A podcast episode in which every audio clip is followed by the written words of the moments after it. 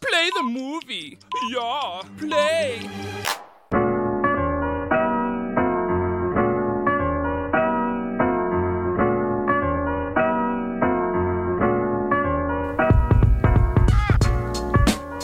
Hello, everybody, and thank you for tuning into another episode of the Milk Movies Podcast. I think today's episode is going to have the most movie news that I have delivered thus far, so let's get right into it. According to Empire Magazine, a darker Batman movie was canned in the early 2000s after Darren Aronofsky, who was set to direct the movie, uh, wanted Joaquin Phoenix to portray Bruce Wayne, while the studio wanted Freddie Prinze Jr.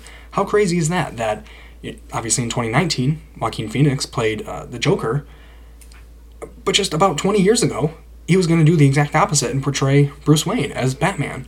Um, nothing really else to add to that. Obviously, nothing more came of it other than this fact, and it didn't come out until 2020. So, really don't know how serious this was, but still crazy. I mean, Batman, Joker, Joaquin Phoenix. It's just crazy that we were that close to a universe where that's true. Um, for those of you that are not familiar with Darren Aronofsky, he is best known for his crediting roles, or excuse me, his directing credits in Mother, Noah, Black Swan, The Wrestler, and Requiem for a Dream. Sticking with comic news, not great comic news. Comic Con has been canceled this year uh, due to concerns over COVID 19. Probably the least surprising thing in the world, but it just it sucks that it happened. Um, we'll see how they accommodate these changes, especially Marvel.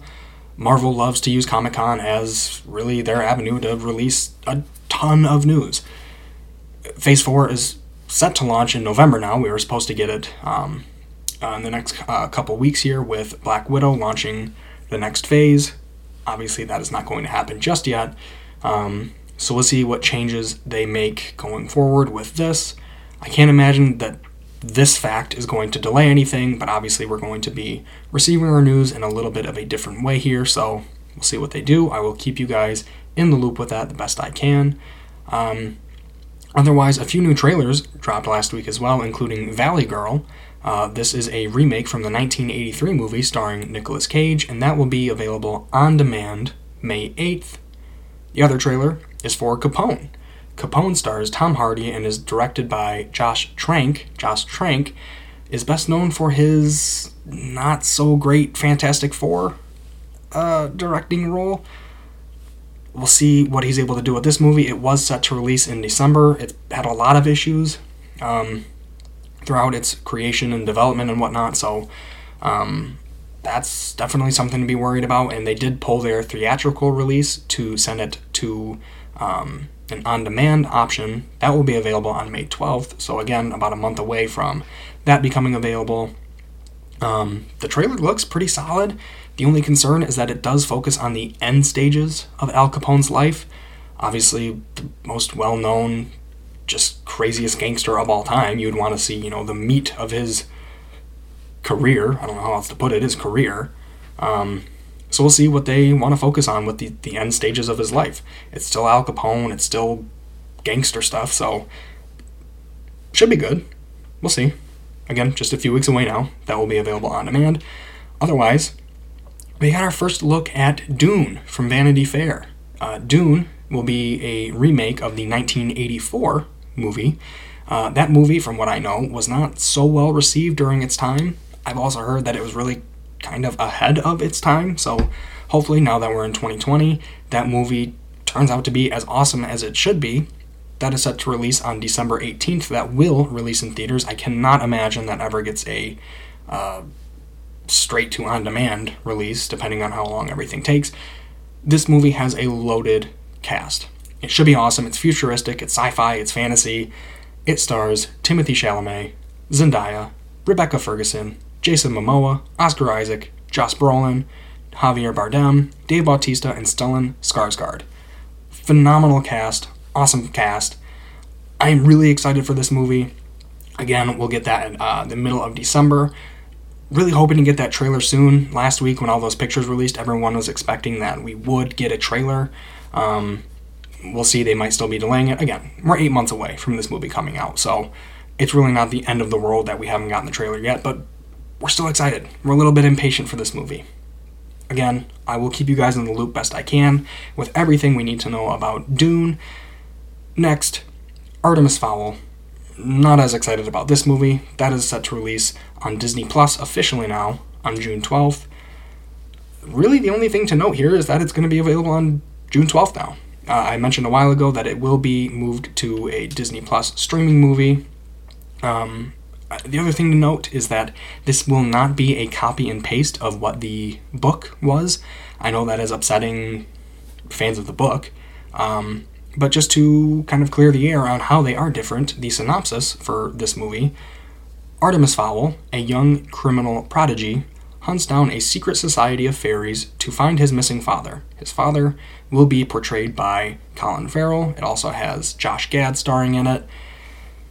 I don't know what else to say about this movie. It is directed by Kenneth Branagh. Uh, you might know him better as Gilderoy Lockhart from Harry Potter and the Chamber of Secrets. Uh, he also directed Murder on the Orient Express. And speaking of Murder on the Orient Express, let's jump into uh, what I've got on the plate for next week. Before that, though, this Friday, Extraction will be available on Netflix. I will be reviewing that in next week's episode um, with Bad Education, following that up from HBO on Saturday. I don't want to do two new movies right away. I especially don't want to do two movies next week and give nobody any time to see them. Um, but I'm excited to review a new movie. So, going to be talking about Extraction on next week's episode. Again, that will be available on Netflix this Friday. Bad Education will be available on HBO this Saturday. The following week, so two weeks away now, I will be reviewing Bad Education. Uh, but again, back to Extraction. That will be paired with a review of Frozen 2, available on Disney Plus. That will be my 2019 movie. Uh, side note, I have actually not yet seen that movie, so I am looking forward to seeing that for the first time and giving it a review. And finally, as I mentioned, Murder on the Orient Express. That is available on Hulu, but it's Hulu on demand, so you have to have Hulu TV. Once you get Hulu TV, you kind of unlock all this on demand content, so that is one of those movies that is available on there, but at least, you know, one and a half of those movies is available on streaming if you want to follow through with one of those. Otherwise, today, two big movies. We have Parasite up first. That is one of the biggest movies of 2019, if not the biggest. Um, a lot of hype around that movie, and I personally think that it totally lived up to it. Um, after that, I'm gonna review Frozen, the first Frozen. Um, I I have seen that movie a couple times, and it's good. I will kind of explain my thoughts further on that once we get into the review, obviously. So, without further ado, let's jump into Parasite. The most frustrating part about Parasite is not that I don't speak Korean and therefore needed to use uh, subtitles to understand it. It's that too many people got obnoxiously butthurt about the fact that a foreign film achieves so much success, even though we need the subtitles to understand it. Parasite is rated R. It is directed by Bong Joon Ho. It is categorized as a comedy, drama, and thriller. It runs 2 hours and 12 minutes long, and it stars Kang Ho Song, Sun Kyun Lee, and Yao Jong Jo. This movie comes in at a 97% full on the milk meter. That is the highest movie that I have rated so far, and for good reason. Now, back to what I was saying about subtitles. Do I prefer to keep the subtitles off when I watch a movie or a TV show? Yeah, I do. Why? Because my brain doesn't function any more efficiently than when one animal sees another animal, and so that animal loses focus of whatever they were doing to now focus on the aforementioned new animal. So I keep the subtitles off. Now, do I get upset when someone else who's in charge of the remote and puts the subtitles on? No, I do not. Why not? Because it doesn't negatively impact what I'm watching one iota. Don't know what someone means when they say they don't care one iota about something? Well, if you don't care one iota about something, it means you don't care about it even one little bit. An iota is something very small. As a matter of fact, an iota is the smallest letter of the Greek alphabet. Now back to Parasite. Now, the first time I saw this movie, I honestly didn't know what I was getting into other than the fact that it was held in such high regard. Some 130 or so minutes later, I can confidently say that Parasite is hands down one of the best movies that I have ever seen. One of my favorites? Maybe not. I, typically regard something as a favorite if I can rewatch it over and over again and never get sick of it. Now, Parasite is definitely worth seeing more than once. It just won't, you know, be my go-to for background noise or a background movie. Uh, but similar uh, to when I talked about Sorry to Bother You, what I enjoyed most about that movie, and as I mentioned, it's not easy to make a movie or to tell a story that makes you laugh, cringe, gasp, and think, whoa. But both Boots Riley, the director of Sorry to Bother You, and Bong Joon Ho, the director of Parasite, were able to capture those emotions perfectly. In fact, both directors touched on the topic of uh, class and society in their respective societies in a very artistic, albeit very different, way. Great job covering it. It's a very hot topic, but they did it. It was very unique. I think Parasite definitely covered it more than uh, Sorry to Bother You did. Um, but still, it's it's a touchy subject, and they did a great job of artistic artistically, you know, making a movie about it. Now, from the lowly lifestyle and life choices to the extreme measures that the Kim family uh, takes to be successful and, you know, better off, Bong Joon Ho tells this incredibly unique story in such a way that you are constantly feeling some sort of emotion. Whether you're laughing or cringing or simply glued to the edge of your seat, something entertaining is always happening uh, to keep you guessing and engaged with these terrible people all throughout the movie. Now, would I recommend giving Parasite a watch? You bet your bottom I would. If you're still stuck on team I hate subtitles, or you don't have Hulu so you don't think it'll be worth shelling out a couple of bucks to rent it, just get over it. If it makes you feel any better, the first time I saw Parasite, I had to rent it too. And I couldn't be happier that I did. And with the subtitle thing, like I said, get over it. I don't like subtitles that much either. I'm not going to put them on myself, but it's it's just not a big deal. You're missing out on such a great movie if you just if you won't just just get over the little subtitles. Bong Joon-ho said it himself when he was accepting his Oscar for this movie. He said you can open yourself up to so many new and great movies if you just get over that one little inch high section on the screen where there are words rather than nothing. So, like I said, get over it, watch a great movie. This movie deserved all of the re- awards that it was nominated for, and it deserved all of the awards that it won. And I will forever hold Parasite in the highest of regards. And so should you. Go see Parasite. Alright, I don't really know where to start with this one because I know that I am going to be scorned until the end of time for not adoring this movie. But Frozen is PG. It was directed by Chris Buck and Jennifer Lee. It is categorized as an animation, adventure, and comedy. It runs an hour and 42 minutes long, and it stars Kristen Bell, Idina Menzel, and Jonathan Groff, not credited as one of the top three roles. We all know that Josh Gad voiced Olaf, the frozen snowman guy. Uh, this movie comes in at a 79% full for me. That is a very good score, especially given how many issues I have with this movie. But it's a 79% full on the milk meter. Now, look, I like Frozen for all the same reasons that everyone else likes it. It's a little bit different from the standard story of a Disney princess. The songs are good and catchy, and Olaf is a great addition to the cast of characters as well. Is there anything to love about this story, though? I really don't think so. Queen Elsa, for example is quite possibly my least favorite Disney character of all time. I understand that her actions are taken with good intentions, and she was just trying to protect her sister by whatever means necessary.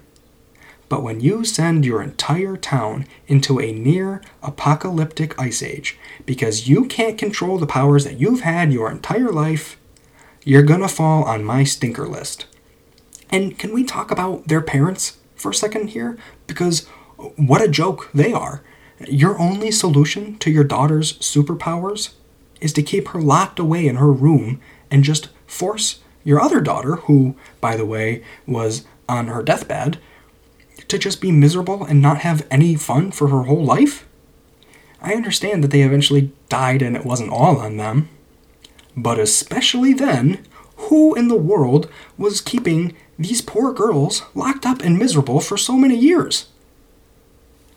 Now, aside from the terrible parenting and extreme lack of social skills that Anna and Elsa possess, the rest of the movie is enjoyable. Again, I liked Olaf as well as Kristoff and Sven, but if it weren't for Anna, Anna, I know that her name is Anna. I cannot believe that I just screwed that up. Anna. I was trying to figure out when I was going to throw in that I don't understand how her name is spelt with two N's and not one, because it's Anna and Anna. Those are two different names.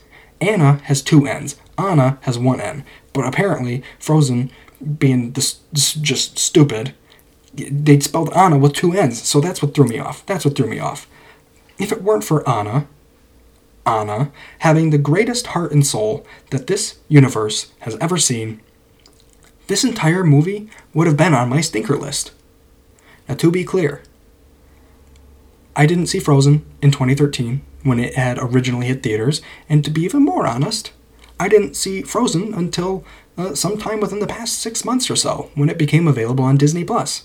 So, yeah, there's a chance that I went into this movie with some pretty lofty expectations given uh, the love that this movie receives from audiences, but hey, I saw it once, and then I saw it again. And the second viewing definitely played a part in uh, Frozen's departure from the stinker list, so, you know, I did my due diligence. So there you have it, I guess. I mean, that's, that's all I got to say. It's just roast me if you want, hate me if you'd like, but I promise you, there are better animated movies out there, especially under Disney's umbrella. Even so, I can't help but think that everyone has already seen this movie, so there's no need for me to actually recommend it. I guess I do, but I think everybody's already seen it, so uh, I, I do want to end with this though. Watch Frozen again, and after hearing my review, tell me that those parents aren't the worst people ever, and that Elsa doesn't kind of stink too. That's all I have for reviews and news today. Good news is, the next two weeks I will have new movies to review. This coming Friday on Netflix, we will have Extraction with Chris Hemsworth. On that Saturday, we will be getting Bad Education from HBO. Um, uh, next week's episode, I will be reviewing uh, Extraction. Um, again, I don't want to do two new episodes in one week. I kind of want to drag that out a little bit if I can, but I do want to just get one of them out of the way. So, Extraction next week, along with Frozen 2, obviously the sequel to this one. That's my 2019 movie. And finally, Murder on the Orient Express. Thank you everyone for listening, and go have yourself a week.